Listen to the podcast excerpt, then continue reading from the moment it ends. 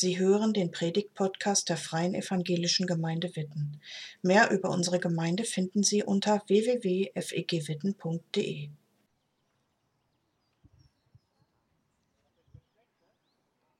Ahab erzählte Isabel alles, was Elia getan hatte, auch dass Elia alle Propheten des Baal getötet hatte. Daraufhin schickte Isabel einen Boten zu Elia und drohte ihm, die Götter sollen mir antun, was immer sie wollen, wenn ich deinem Leben nicht ein Ende setze. Morgen um diese Zeit soll es dir ergehen wie den Propheten, die du getötet hast. Da geriet Elia in große Angst. Er sprang auf und lief um sein Leben. So kam er nach Beersheba an die Grenze von Juda. Dort ließ er seinen Diener zurück. Er selbst ging noch einen Tag weiter tiefer in die Wüste hinein. Dann setzte er sich unter einen Ginsterbusch und wünschte sich den Tod. Es ist genug, sagte er. Herr, nimm mir doch das Leben, denn ich bin nicht besser als meine Vorfahren. Schließlich legte er sich hin und schlief unter, dem Ginsterstrauch ein. Plötzlich berührte ihn ein Engel und forderte ihn auf. Steh auf und iss. Als Elia um sich blickte, fand er etwas neben seinem Kopf, frisches Fladenbrot und einen Krug mit Wasser. Er aß und trank, dann legte er sich wieder schlafen. Doch der Engel des Herrn erschien ein zweites Mal. Wieder berührte er ihn und sprach, Steh auf und iss, denn du hast einen weiten Weg vor dir. Da stand Elia auf, aß und trank und ging los. Durch das Essen war er wieder zu Kräften gekommen. 40 Tage und 40 Nächte war er unterwegs, als er den Horeb, den Berg Gottes, erreichte. Dort ging er in eine Höhle, um darin zu übernachten. Doch da kam das Wort des Herrn zu ihm, was tust du hier, Elia? Elia antwortete, bis zum Äußersten bin ich für dich gegangen. Alles habe ich für dich getan, für den Herrn, den Gott Zebaoth. Denn die Israeliten haben deinen Bund verlassen. Sie haben deine Altäre niedergerissen und deine Propheten mit den Schwertern getötet. Ich allein bin übrig geblieben, doch jetzt wollen sie auch auf mich umbringen. Da sprach Gott zu ihm, Komm heraus, stell dich auf den Berg vor den Herrn. Und wirklich, der Herr ging vorüber. Zuerst kam ein gewaltiger Sturm, der Berge sprengte und Felsen zerbrach. Der zog vor dem Herrn her, aber der Herr war nicht im Sturm. Nach dem Sturm kam ein Erdbeben, aber der Herr war nicht im Erdbeben.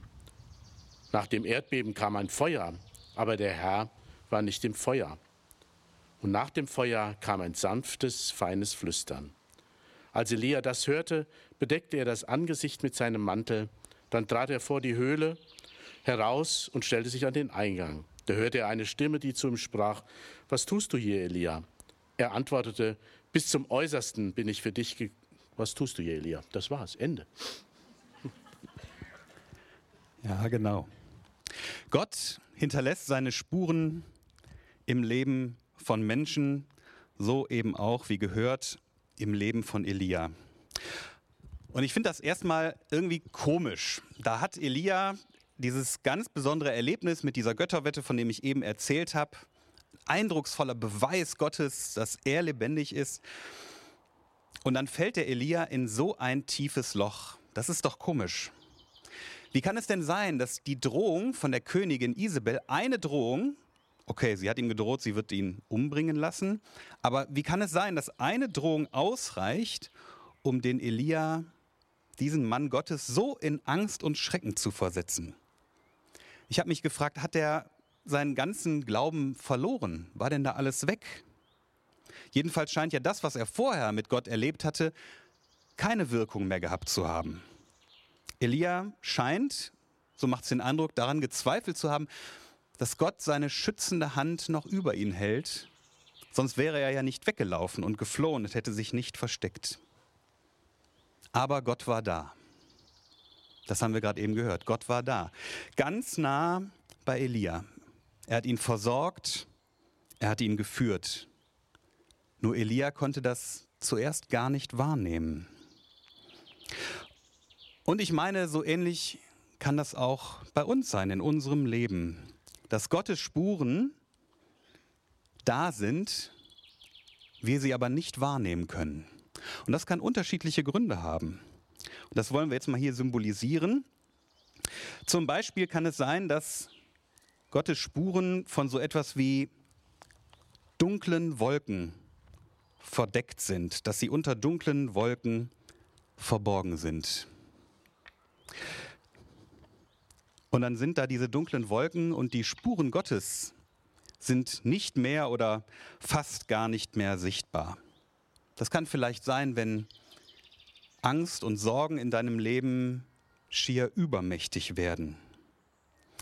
Wenn du deinen Glauben als zerbrechlich wahrnimmst, als dünn, als klein, als schwach vielleicht, Zeiten, in denen du alleine bist, vielleicht sogar einsam, Zeiten, in denen du krank bist, wo gute Erfahrungen, die du mal mit Gott gemacht hast, wie weggeblasen sind. Ich weiß, auch schwere Zeiten, viele hier können da wahrscheinlich einstimmen, können uns prägen und können zu wichtigen Zeiten in unserem Leben werden. Aber das sehen wir ja immer erst im Rückblick. Wenn man in einer schweren Zeit steckt, wenn die dunklen Wolken da sind, dann haben wir oft überhaupt keinen klaren Blick. Ich finde wichtig wahrzunehmen, dass Gottes Spuren, auch wenn hier die dunklen Wolken da sind, dass Gottes Spuren deswegen nicht weg sind. Aber sie sind oft verdeckt oder überlagert. Jetzt können wir die dunklen Wolken mal wieder abnehmen. Es könnte ja auch noch andere Gründe geben, warum wir Gottes Spuren in unserem Leben nicht wahrnehmen.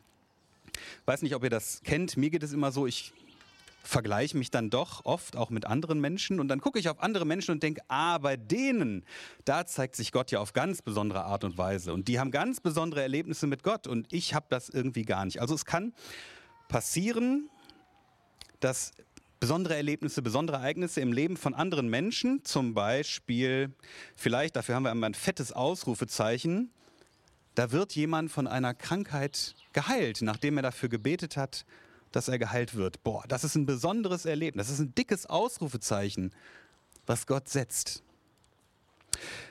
Oder jemand erlebt, dass Gott deutlich spricht, vielleicht jetzt nicht unbedingt akustisch, ich habe Gott noch nie akustisch gehört. Es gibt aber Menschen, die sagen, sie haben Gott schon mal gehört, aber dafür steht das Megafon. Also, dass Gott deutlich in ein Leben hineinspricht und vielleicht einen ganz klaren Weg führt. Oder als drittes habe ich noch ein, ein Bam mitgebracht, einfach ein krasses, außergewöhnliches Erlebnis. Also, wenn wir auf andere Menschen schauen und bei denen immer diese außergewöhnlichen Sachen sehen, dann kann es sein, dass wir Gottes Spuren in unserem eigenen Leben nicht entdecken, sondern sie möglicherweise verpassen, weil sie so anders sind, als wir selber das erwarten oder wie wir uns das wünschen oder erhoffen. Und natürlich ist das verlockend. Also wer möchte Gott nicht gerne spektakulär erleben? Das ist ja toll, das ist eindrucksvoll. Aber ich erinnere an das, was Gottfried Schwen eben vorgelesen hat. Bei Elia hat sich Gott gerade nicht im Spektakulären gezeigt. Gott war nicht im Sturm. Gott war nicht im Erdbeben. Gott war nicht im Feuer. Nehmen wir das auch nochmal ab. Und ein letztes. Ich finde, bei Elia wird deutlich, dass wir Gottes Spuren in unserem eigenen Leben übersehen können, weil sie leise und sanft sein können. Dafür haben wir jetzt mal so ein transparentes Blatt mitgebracht, um die Spuren mal so ein bisschen unkenntlicher zu machen. Leider ist der Effekt nicht so groß, wie ich ihn mir erhofft hatte. Man kann die Spuren doch noch sehr deutlich sehen. Aber ich denke, es wird klar, was gemeint ist. Spuren sind eben nicht so sichtbar, sondern sie sind eher sanft, zärtlich vielleicht sogar. Und ich finde das entlastend. Mich entlastet das, was Elia erlebt hat. Und ich vermute, es ist eher der Normalfall, dass Gott seine Spuren in meinem, in deinem Leben leise hinterlässt. Unspektakulär, auch wenn es das andere vielleicht auch gibt. Das, denke ich, ist eher der Normalfall. Und Elia hatte das begriffen, dass Gottes Spuren oft viel unauffälliger sind, als wir das vermuten oder uns wünschen. Und deswegen ist Gott in unserem Leben seine Spuren manchmal nur schwer zu entdecken in unserer lauten, in unserer schnelllebigen Welt. Ich will das heute festhalten. Gott hinterlässt seine Spuren in meinem Leben, in deinem Leben. Zum Beispiel, indem er dich etwas über ihn erkennen lässt. Zum Beispiel, dass er ein Gott ist, der barmherzig ist, der dir deine Schuld vergibt, der dir einen neuen Anfang schenkt. Und du das realisierst, ja, Gott ist barmherzig und gnädig. Ich habe gar nichts dafür getan und darf trotzdem immer wieder neu anfangen. Eine Spur könnte sein, dass Gott dich einen Weg führt, dass er dich durch eine Zeit der Krise begleitet. Und Krisen können manchmal lange gehen, sind nicht immer schnell vorbei. Gottes Spuren können sein, dass er dir eine neue Perspektive schenkt, vielleicht einen ganz anderen Arbeitsplatz, als du ihn bisher hattest. Eine Spur Gottes könnte sein, dass er dich von einer Krankheit heilt oder dich vor einem Unfall bewahrt. Gott hat viele Wege, seine Spuren in unserem Leben zu hinterlassen. Weil sie aber eben oft verdeckt sind, unscheinbar, leise und sanft, brauchen wir Sehhilfen für Gottes Spuren in unserem Leben. Ich habe ja eine Brille, ich sehe hier bei einigen anderen auch Brillen, nicht alles sind, also manche sind auch Sonnenbrillen. Also meine Augen sind nicht mehr so gut, wie sie das waren, als ich 15 Jahre alt war. Deswegen brauche ich eine Brille, um euch heute hier sehe ich alles schön, klar und deutlich. Ich meine, wir brauchen auch in unserem Leben Sehhilfen, um Gottes Spuren zu entdecken. Und ich will mich auf eine einzige heute Morgen beschränken, die ich aber für ganz wichtig halte. Eine wichtige Sehhilfe in einem Leben mit Gott sind das, was wir heute hier sehen, andere Menschen, die auch glauben. Eine Gemeinde zum Beispiel. Eine Gemeinschaft von Menschen, die miteinander unterwegs sind, die Jesus Christus nachfolgen.